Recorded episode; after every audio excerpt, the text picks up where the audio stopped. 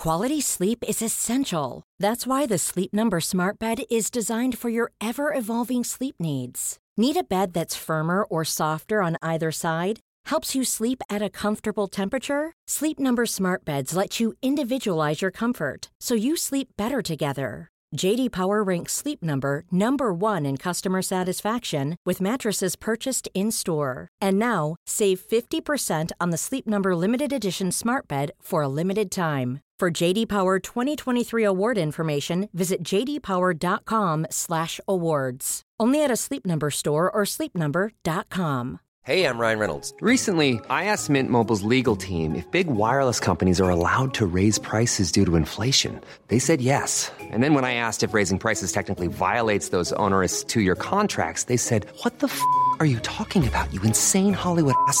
So to recap, we're cutting the price of Mint Unlimited from $30 a month to just $15 a month. Give it a try at mintmobile.com slash switch. $45 up front for three months plus taxes and fees. Promo rate for new customers for limited time. Unlimited more than 40 gigabytes per month. Slows. Full terms at mintmobile.com.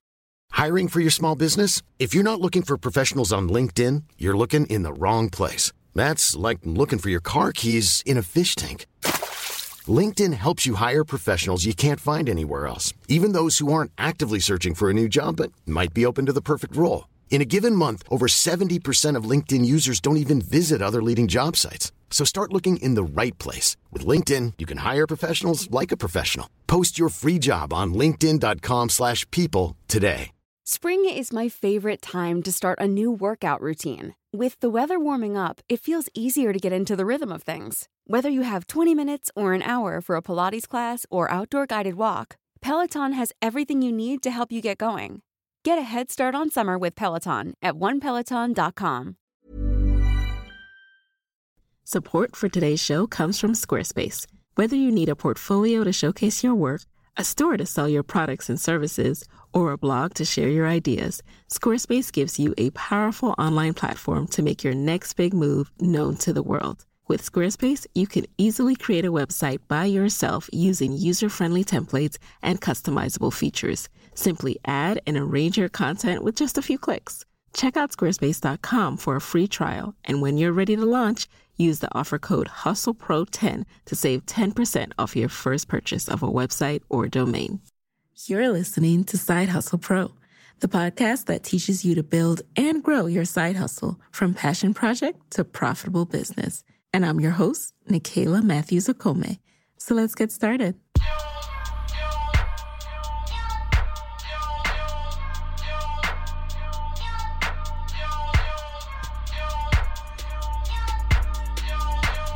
Hey guys, welcome back to the show. Today in the guest chair, we have a woman who truly needs no introduction. Her work and her business is legendary. Her name is Jewel Burks, and as co founder and CEO of Partpic, an Atlanta based startup designed to streamline the purchase of maintenance and repair parts using computer vision technology, Jewel and her team built groundbreaking technology poised to change the way people everywhere locate products. Partpic raised over 2 million in seed funding to integrate its proprietary technology into mobile apps and websites of parts distributors and retailers. And then something incredible happened. Partpic was acquired by Amazon. Currently, Jewel serves as team lead for visual search at A9.com, an Amazon company. In addition to this role, Jewel is a proud board member at Amplify for Good and spends much of her time working with startups. On today's show, Jewel shares how she came up with the idea for Partpic, how she recruited a smart and talented team and co-founder, what it was like to juggle working for Google while building Partpic, and what it's like to have your company be acquired. Let's get right into it. Hey, Jewel, welcome to the guest chair. Hey, thanks for having me. I'm so glad we could finally make it happen. You are a busy woman. Thank you for making sure that I got here. I love this podcast, so I'm excited to to talk to you today. Yay. Alrighty. So for those who don't know, you know, I kind of read your bio, but I want to know in your own words, who is Jewel Burks and what does she currently do? Who am I? That is a very good question. Uh, right now, I would say I am a child of God. I am someone who loves my family deeply. Um, I am a tech enthusiast. I've built a career in the technology industry and am enjoying doing that. I'm currently leading a team at Amazon in the visual search space. And prior to that, I led a startup called Partpic, and we were uh, acquired by Amazon late last year. So I've been having a good time um, going through that process and I'm also helping out a lot of startups. So I'm spending a lot of my time working with small companies, um, particularly Black woman owned startups. And um, that's what's making me happy these days. That is so awesome. So you majored in marketing at the Howard University. Yeah. What was your initial career path coming right out of college? Uh, well, initially, right out of college, I started at Google. So I kind of jumped right into the tech industry. Uh, I had an opportunity to intern at Google the summer after my sophomore year of college at Howard. And I just fell in love with the industry so much so that I decided I wanted to graduate early from school. So I ended up uh, graduating after what was really my junior year, but kind of became my senior year, and started work at Google in 2010 full time and I started, I was working in enterprise sales. So, what was at that time called Google Enterprise. Now I think it's Google Cloud. It's changed names a couple of times in between, but that's where I started. And like I said, I, I really kind of fell in love with the industry and how fast paced it was, and how I was just seeing so many things coming from idea to an actual product that people are using. And that got me excited. And so, yeah, that's kind of how things started. And ever since, I've been just interested in staying in, in the space.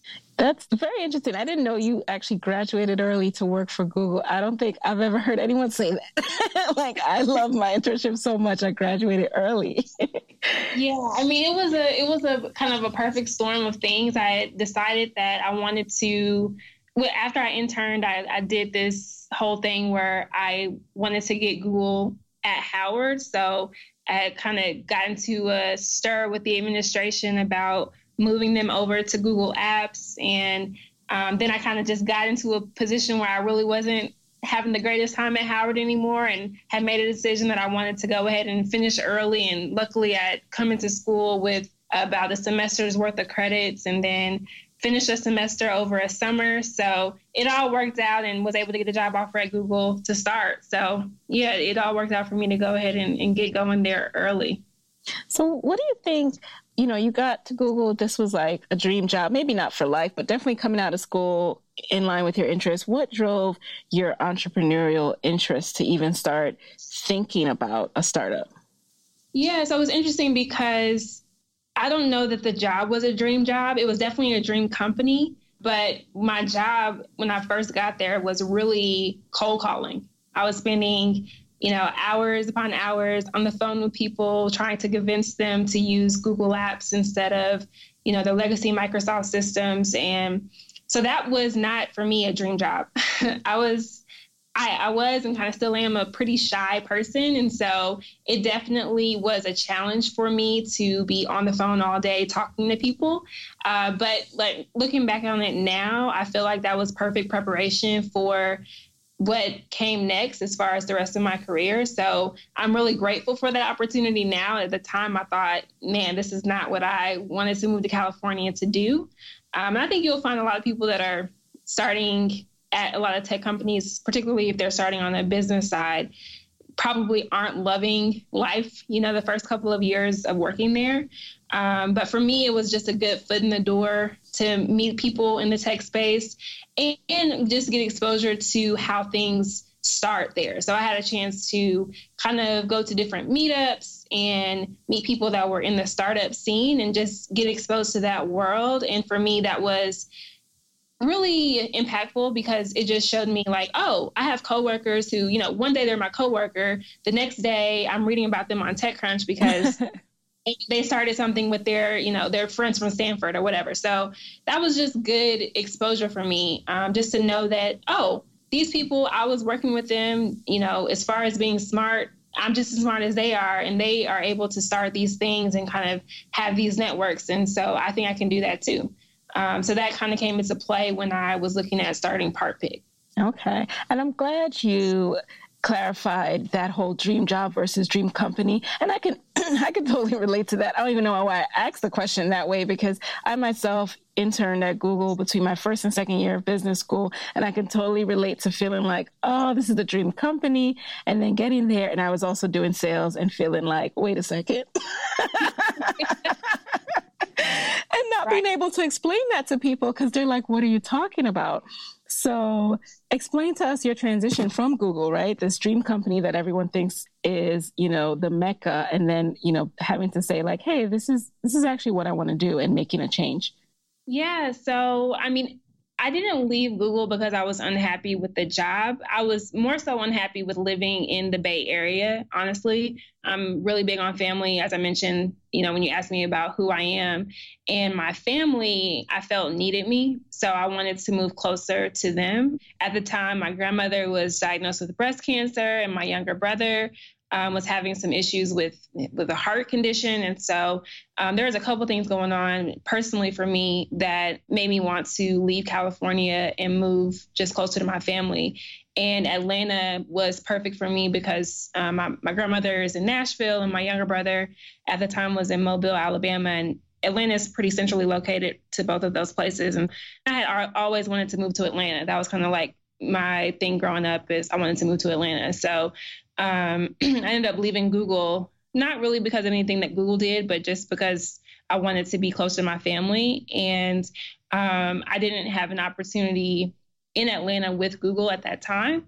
So I ended up um, taking a job with a company called McMaster-Carr, which is a big industrial distribution company and totally kind of polar opposite to Google as far as culture um, and as far as like what they're doing. It's it's a essentially a supply chain and logistics company for industrial parts. And um, yeah, I started working there, and that's where I came up with the idea for Partpic. Okay, so tell us what Partpic is and how the idea went from idea to actual company. Yeah, so Partpic, I came up with the idea, like I mentioned, while I was in this industrial distribution company. And at the company, I was um, a supervisor in the phone contact center. So basically, the call center at that company. And in that role, I was always the person who kind of had to handle escalations. So if someone called in and said, You all sent me the wrong part, I would have to track down what happened. Why did we send the wrong part? And a lot of times I was hearing the same thing over and over again, which was that um, people were having trouble describing the parts that they wanted to purchase. And that was getting translated to the folks who were taking their order. And some things were getting lost in communication. And so that's what would, would cause the errors. and so I started to think about, you know, what could be done to make it so that people could have an easier time trying to locate their parts and make their orders. And uh, that's what led me to Partpic.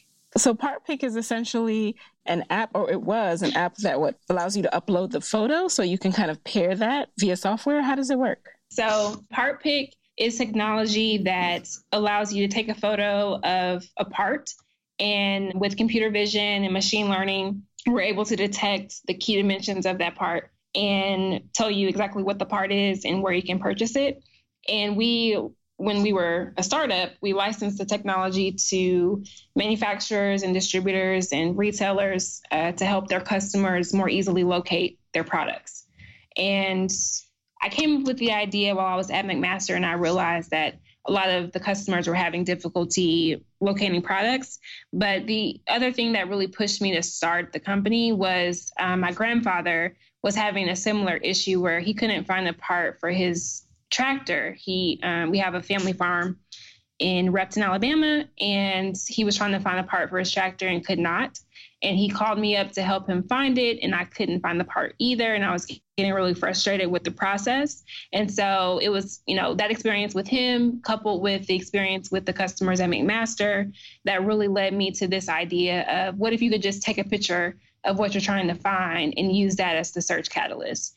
And um, that became kind of the the mission and i really just as far as starting i just got obsessed with this idea of being able to take a picture of something and get an answer back and that's what got me started on a journey of research and trying to build a team uh, and then raising money and eventually s- selling the business. Amazing. So, you know, I interview a lot of business owners who are mainly business to consumer, B2C, and you are really a B2B you know, business to business. How did you start to license your technology? Like, how did you gain buy in when this was so new? These established companies are used to just doing things the way they do things. Right. Yeah, so it was actually a chance encounter. Uh, I went to an event probably less than six months into having the idea.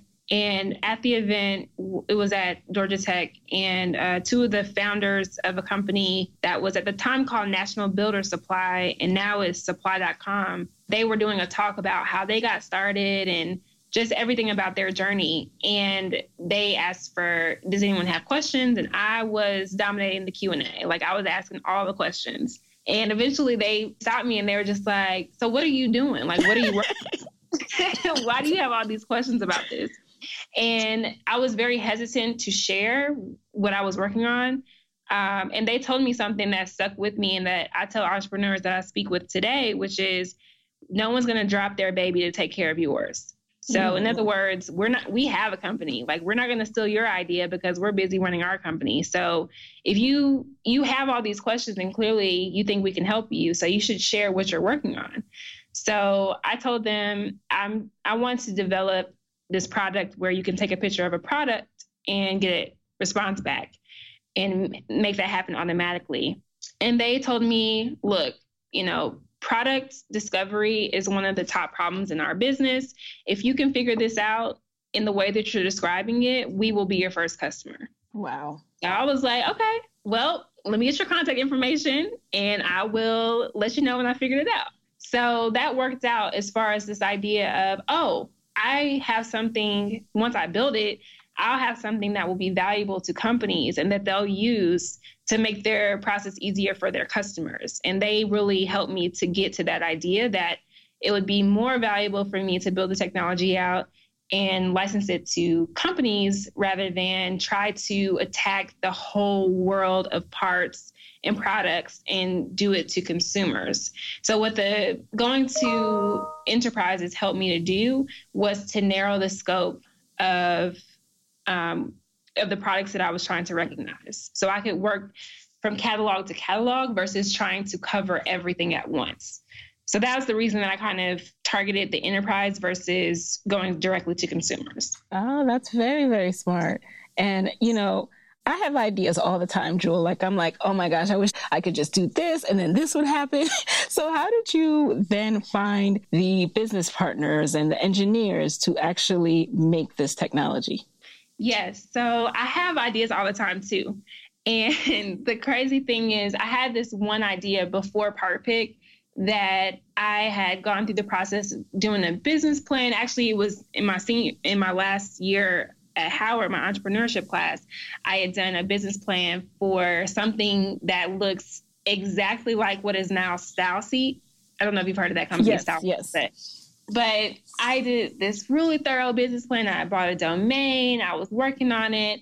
And then I heard about Style StyleSeat and I was thinking, I must have met that lady at some point and told her about my idea because it is just the same. And I figured – the next okay fine I, I lost on that one but the next time i come up with an idea that i feel like is really good i'm going for it and i'm not going to be hesitant i'm not going to you know take my time on it i'm going for it for sure so when i came up with Partpic, i had that feeling the same feeling i had on my StyleSeat like idea before where i was like okay this is a killer idea i have to go for it i can't waste any time i, I can't like just sit on it i have to really go for it so i sent my mom an email kind of detailing the whole idea. And she was like, Oh, this is a really good idea. This is great. And I got you on it. Like, if you need support on it, I got you. So that gave me some ammunition. And then I think the next day at work, I sent a chat I am to someone who was previously my coworker at Google who had gone on to work at Shazam. His name is Jason Crane, and he became my co founder. But on this day, I just was sending him the idea and saying, like, what do you think about this? I kind of wanted it to be like Shazam, but for parts. And he was like, oh, this is a really good idea. And we kind of talked about it back and forth all day over chat. And so most people I was introducing it to, we're like, oh, that's a really good idea. And if it's possible for you to do it, yeah, I think you should definitely go for it. And so that was early validation about the idea. But then I started doing a lot of research and figuring out how much the industry as a whole was losing on this problem of customers not being able to find the right product and what that was costing them on returns and customer service time and all of these things, and also frustration on the customer side. So I just felt like I was getting all these proof points that this was the right idea to pursue. And I wasn't finding anything else like it on the market. And so, you know, I started to court Jason to help me because um, I knew he had an interesting perspective from his work at Shazam and had access to engineering talent that might know if this is even possible to do. And then, uh, like I said, I was kind of spending time at Georgia Tech, going to different programs there. So I had an opportunity to meet people around Georgia Tech's campus and really try to find engineering talent who could might be interested in the problem I was trying to solve and who might have time to help me. Um, so I was targeting finding PhDs who had expertise in computer vision and machine learning, and I'm really just trying to sell them on my idea. And these things, I mean, at the time, I feel like I was pretty naive. I didn't know if any of this stuff was going to work, but I was just really headstrong and set on the idea. And it actually did work uh, as far as trying to get people to help me. So that's kind of how things started. Wow. And what did you have to offer them at that point? It was just like they they they just believed in the idea that much. Well, I didn't have much to offer them, but I did start saving money.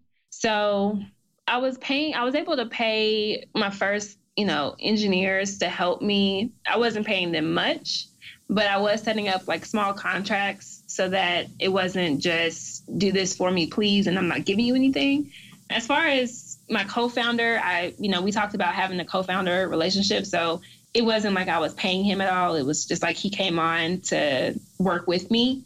But I think, you know, we had we were friends and I was really headstrong about this idea and really selling it to him. So I don't know if at the beginning he believed in it like I did, but you know, he was convinced as far as my my pitch goes. Um, so so I think a lot of it was just me really selling this story and also sharing what I knew about how challenging this problem was for people in the industry. So it was like my industry knowledge paired with my excitement, I think was uh, part of how I was able to get people to work with me. And in the case of uh, Jason and I, we had previously worked together at Google, and we had had some success with the projects that we were working together on. So it's like we we already knew we could work well together. And then with the the engineers that I was working with, I think they were more so interested in the idea itself. So a lot of people that I was able to attract early on, they themselves had the problem that I was trying to solve. So they were trying to, let's just say, you know,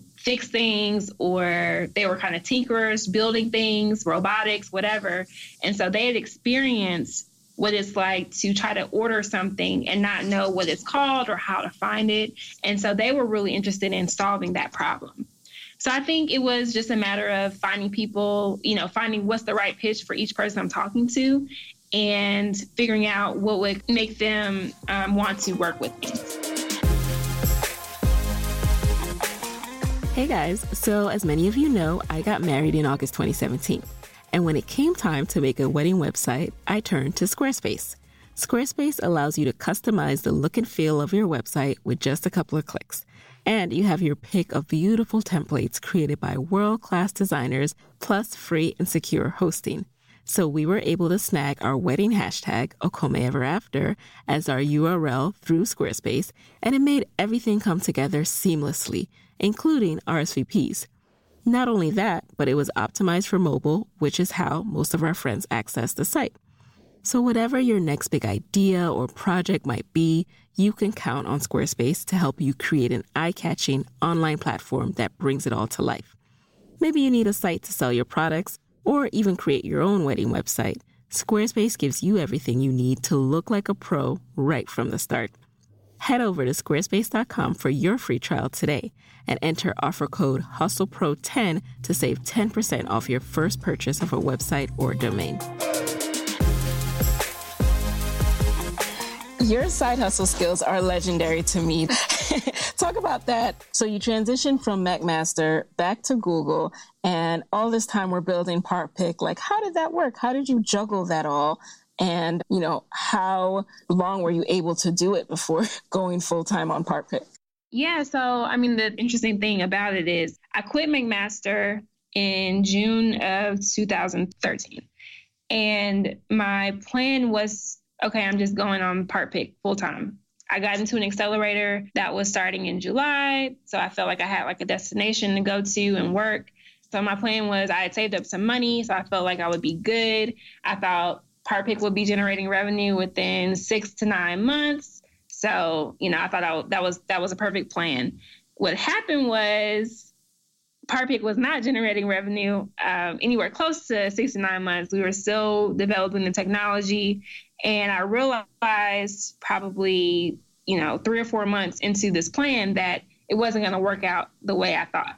So I was able, well, I think this kind of has to do with like just having strong relationships, but I had always been talking to my team that I previously worked with at Google when I left because I, like I said, I enjoy working at Google and I thought I at some point might want to go back.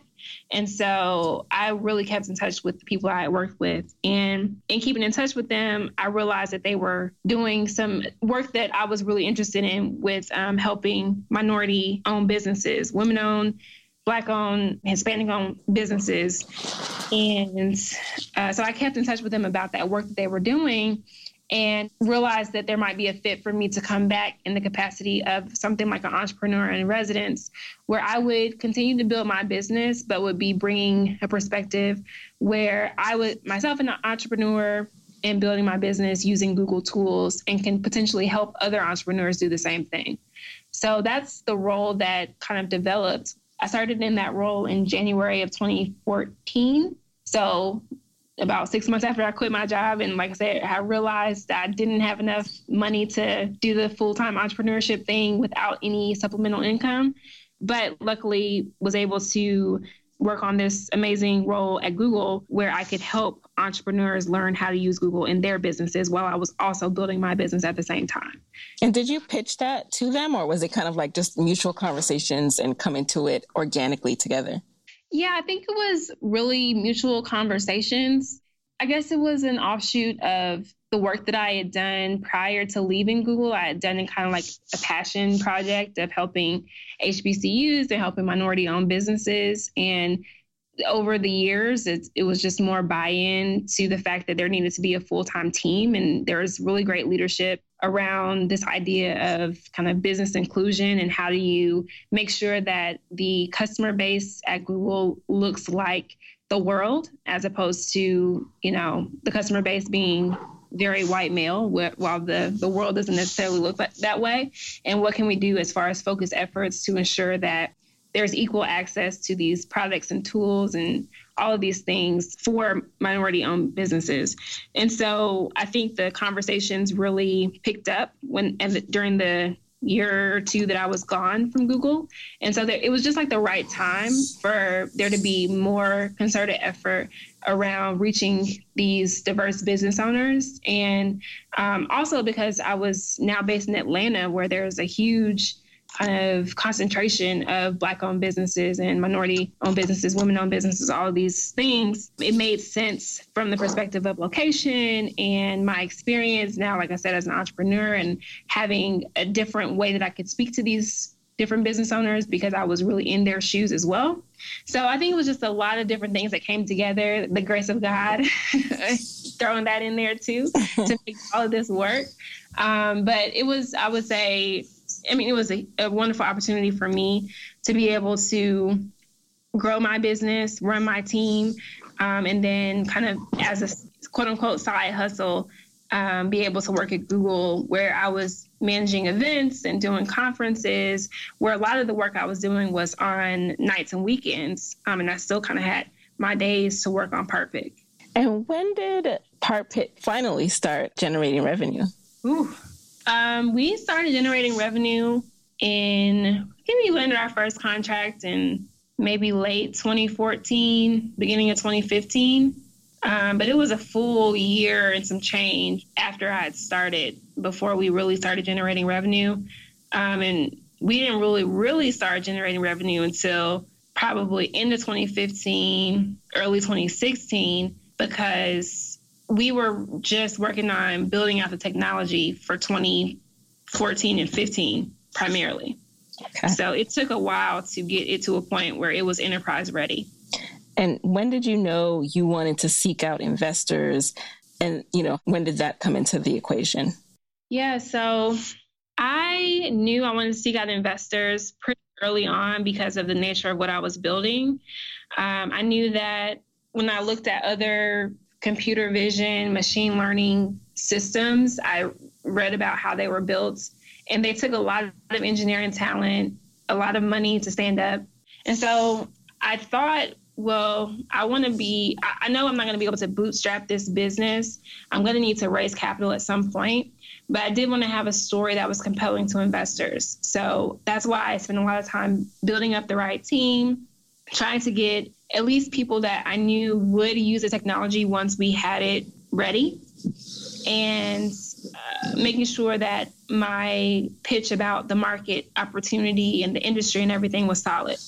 So I, I did all of those things in, you know, 2013 into 2013 when I first started in 2014 that's what I was working on was trying to make sure that I had a compelling case about why we needed to raise capital and I really started raising capital after I pitched at TechCrunch Disrupt in I think that was September of 2014 kind of started raising capital really like beginning of 2015 is when things kind of kicked off and ended up spending a good six or seven months focused on fundraising. And we closed our seed round of funding in June of 2015.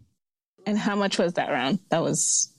So we raised 1.5 million dollars at that time, Woo, and then congrats, that's huge. Yeah, we ended up adding another 500k or so. So all told, we raised a little bit over two million dollars which I mean, it might may or may not sound like a lot, but as compared to a lot of the other computer vision systems that are out there, it was not a lot. So we did a lot with a little in terms of what we built and the, the fact that we were we were licensing the technology to large enterprises. We definitely were scrappy with the, the money that we had. And what was your overall experience with pitching and securing investment? Like, when you first started like a TechCrunch Disrupt, did you feel ready? Did you hit the ground kind of after that and do a lot to prepare for future rounds? Yeah, so pitching and raising money was very difficult. It was very exhilarating. I think I kind of started to get to a point where I loved pitching on stage because I knew that if nothing else, I could I could pitch on stage. I started to get into a rhythm where I was winning a lot of pitch competitions, and to me that was easy money. Um, you know, people weren't taking equity with with the pitch competition, so I felt like, yes, I can do that. Um, pitching investors was more challenging in the in the fact that I had to pitch, you know, I think about somewhere over 200 investors to get that two million dollars. So I was, I don't know, I was getting really frustrated with the process because it felt like I had a really solid story, a really solid pitch, and it was translating on stage, but it wasn't necessarily translating in one on one conversations. Um, and a lot of that had to do with, you know, a lot of people would say, oh, you guys are in Atlanta.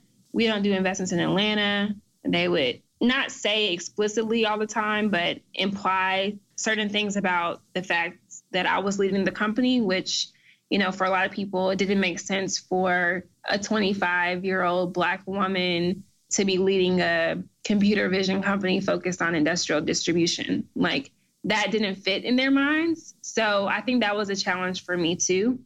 I think also, you know, to be fair, I was a first time founder. For the better majority of the time I was pitching, I was didn't have very much revenue. So those were things that were counting against me. But I think I was able to get to that $2 million just because of the fact that we had really amazing technology and uh, we had a really compelling use case for it.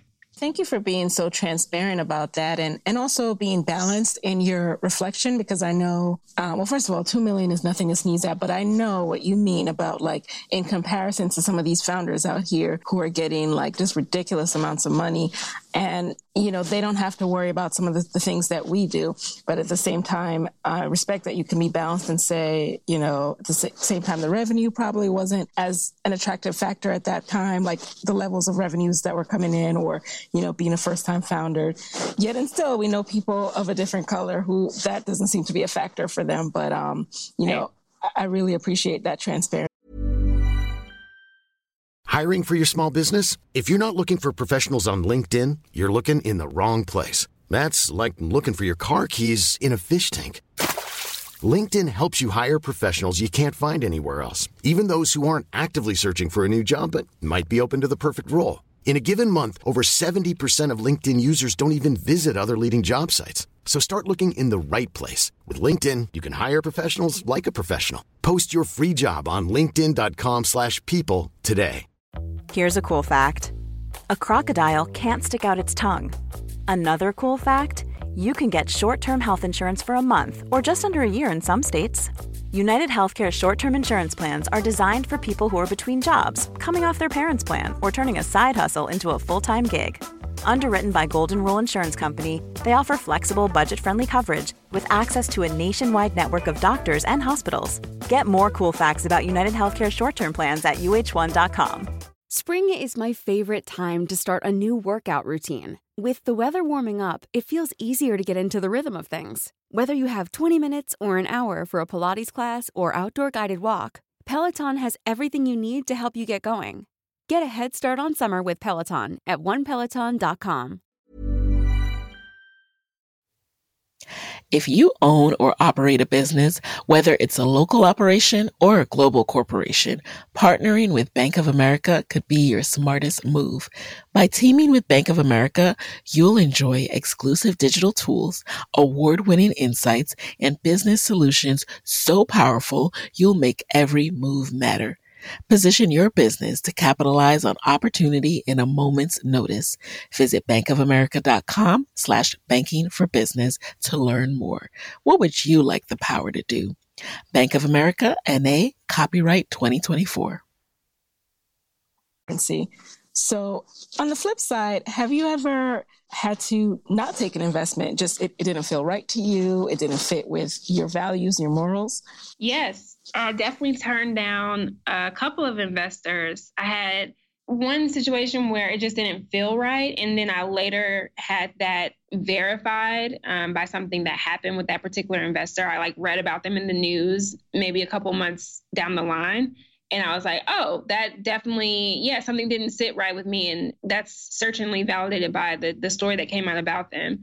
And then another time, somebody, I've talked about this story before, but in an investor meeting, I was asked, "Is your team still black?" what? And, yeah. So they were trying. I mean, okay. I think they were trying to say you're going to have a challenge by the fact that your executive team is black. So, have you done anything about that? Not that that's any better, but that's what they were. That's what they were getting at. This is a, not a black person, by the way. So, Mm-mm-mm. so yeah, I didn't take that investment because I was personally offended by that question and the insinuation along with it. So yeah, I didn't take that investment. you know, I didn't know what the answer to that would be. I hadn't heard that story. So very interesting and good for you. Now, very few of the guests in the Side Hustle Pro chair have experienced what you've experienced and been acquired. Can you share a little bit more about that journey? Like, how did it come to be? What did you have to evaluate to decide whether it was a good idea? And, you know, how did it change the business? Yeah. So I was not in the market to be acquired. I should start there. So, what I was doing was I was raising another round of funding. So, I was in the process of raising a Series A. And um, in that process, I had this goal. Was wasn't necessarily associated with that, but I just had a goal to help the people on my team who I felt were stars get more notoriety and be more well known as thought leaders in the space. And so I was researching conferences and I recommended um, my CTO, who also happens to be a Black woman, incredibly brilliant. Um, her name is Dr. Nashlie Sephus, PhD from Georgia Tech. I recommended her to speak at a conference in Boston, and she went to speak at the conference and did an amazing job with her presentation. And um, the corporate development team from many different companies were in the room during her presentation. And so she came back to me on Monday morning and kind of handed me a stack of business cards of folks that she had met at the conference. And I'm kind of flipping through the cards and I see Amazon is one of the cards of someone that she had met there. And so at the time, I was interested in Amazon from a customer perspective and also from an investment perspective. Um, I wasn't really thinking about acquisition at that time, but we I reached out, you know, kind of continued conversations from when they met in Boston, and as the conversations progressed, um, acquisition came up as one of the potential opportunities. And when I thought about the future of the company and what made sense for us, at the time, um, acquisition was a good option. Um, given the fact that number one, when I when I first came up with Partpic, I had thought about where I wanted to end up, and I'd even written a list of the companies that I thought would be a good fit for us as far as potentially being acquired by one day. And Amazon was one of those companies because they had the products that we could recognize as far as they're selling them on Amazon, and they had um, a focus on visual search technology, and that's what we do. so um, it made sense for me. And when it came on my, you know, kind of fell in my lap, it was like, oh, this is what I wanted. So what are you going to do now? um, and so it was a really difficult decision because in my mind, I wasn't re- I wasn't where I wanted to be yet with the business. Like I said, we kind of just started making revenue in 20, end of 2015, early 2016, and when this is happening, it was May of 2016. So we're kind of just getting into a groove where we're picking up customers and things are working as they're supposed to, and and we're really just honestly really just getting started. Even though it had been about three years, we were just getting to the point where um, the business was getting to a good place. So I was pretty, it was, I was pretty torn about it. Um, but I came to the decision, you know, decided that it would be the best thing for for the team, and um, yeah, and now that was a year ago. So the, over the last year, I've been really working on transitioning all of our technology and and uh, transitioning the team. And now we're we're essentially um, operating as a team under the visual search arm of Amazon, um, which is called A9, and uh, we are working on the camera within the Amazon mobile app. So from that one card, like it seemed like that progressed really rapidly, but you know, did that actually take longer? Like, did you reach out to the person, have an initial call, and they were just like, "We want to acquire you," or was it? No, it was um it was a you know, I can't get into too much detail about the process, but it was definitely a month, you know, month or couple month long conversation back and forth um, before we got to we they're going to acquire us. That took some time to get to that as the answer. Um, and obviously, there's like a whole due diligence process. There's negotiations.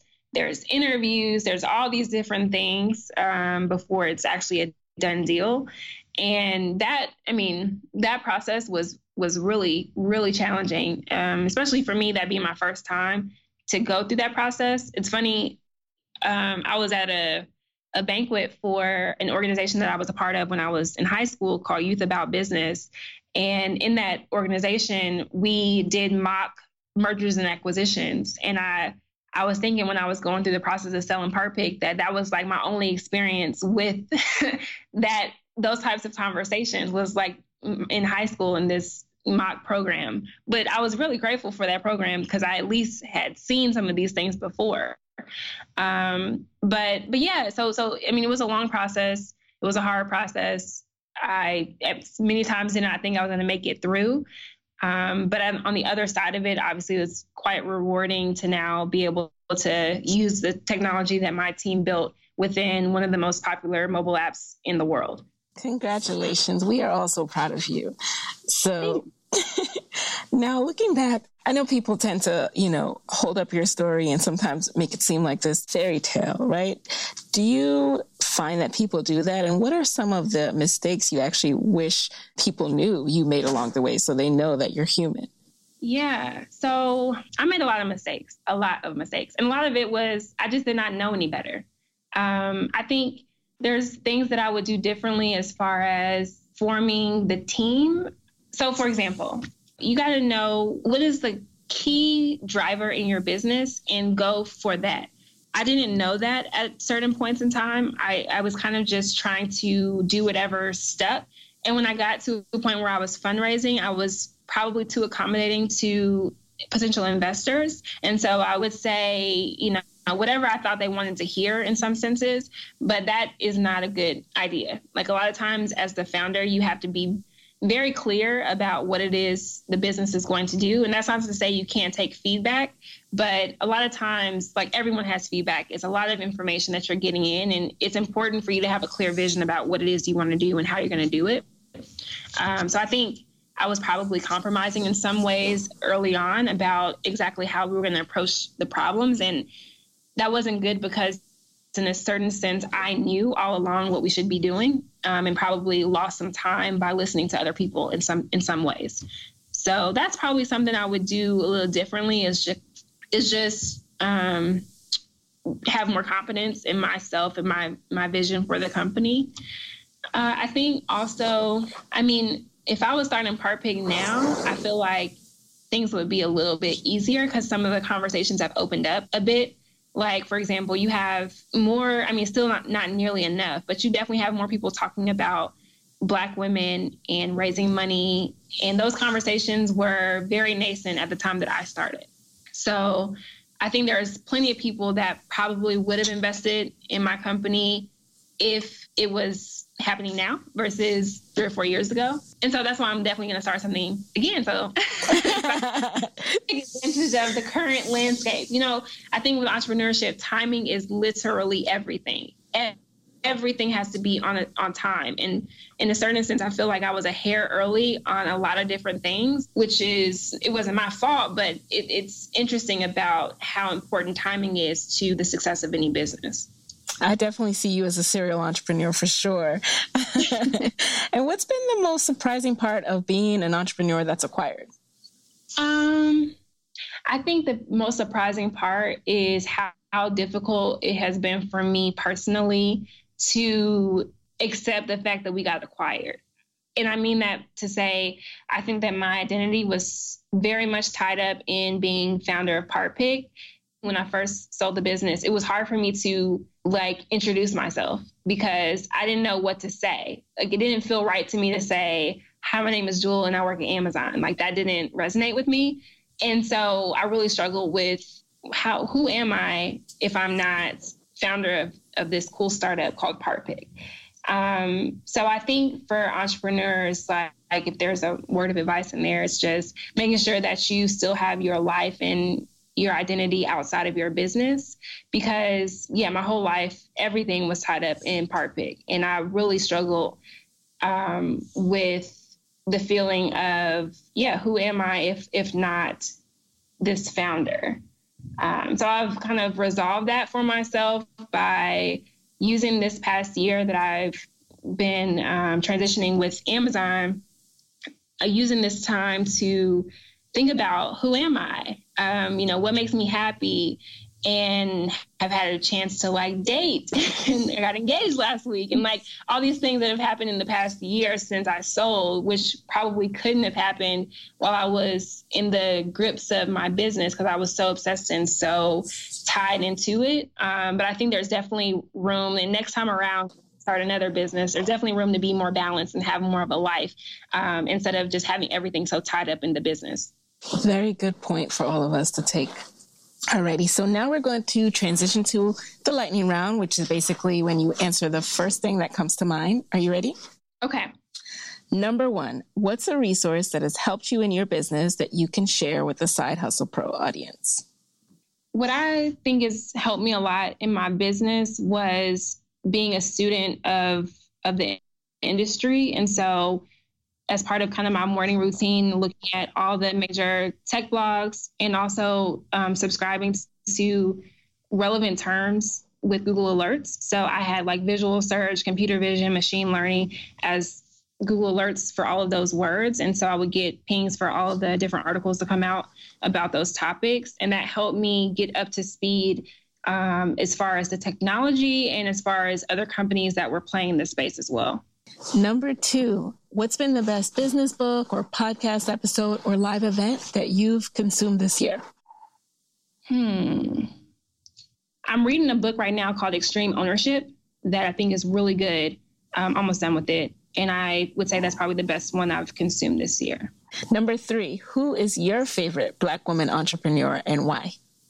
Ooh, I have a lot. But right now, my favorite Black woman entrepreneur that I'm I'm really excited about is Jasmine Crowe. Um, she's based in Atlanta. Her company is called Goodr, and she is doing an amazing job. She just started like in January of this year and already booking contracts with Delta and the airport um, and is solving a, such a big problem of hunger. She's using the waste from the airport and delivering excess food to um, nonprofits that cater to the hungry and homeless communities in Atlanta. And so I'm really excited about what she's doing and um, really, really rooting for her. Wow.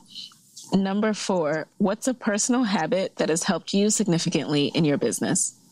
I think I, I'm like a to do list person. And so every day, starting out with to do lists and crossing things off and using that as a way to keep me accountable, but also keep my team accountable to things, I think that's been really helpful in my business. Alrighty. And finally, number five. What is your parting advice for fellow women entrepreneurs who want to be their own boss, but are worried about losing a steady paycheck? So I think I love this podcast because I like the idea of side hustling. I think that it's important to not put yourself in a position where you can't pay your bills and you're struggling.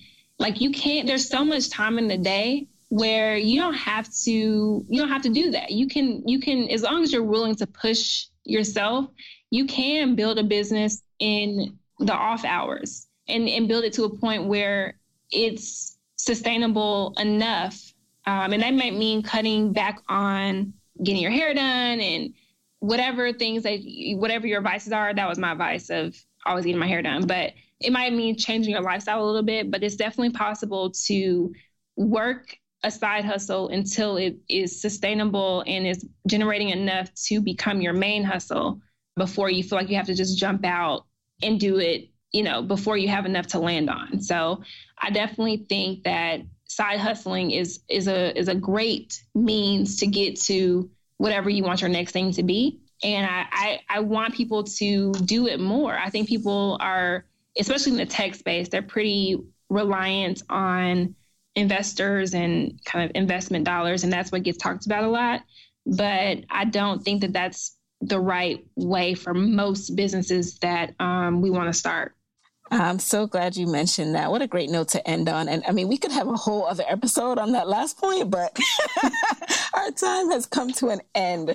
So, what's the best way that we can connect with you after this episode?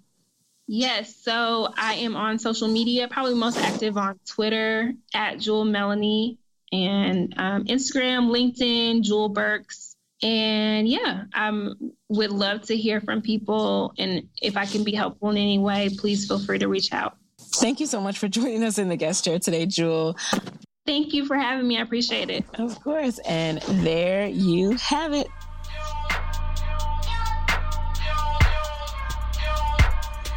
Hey guys. Thanks for listening to Side Hustle Pro.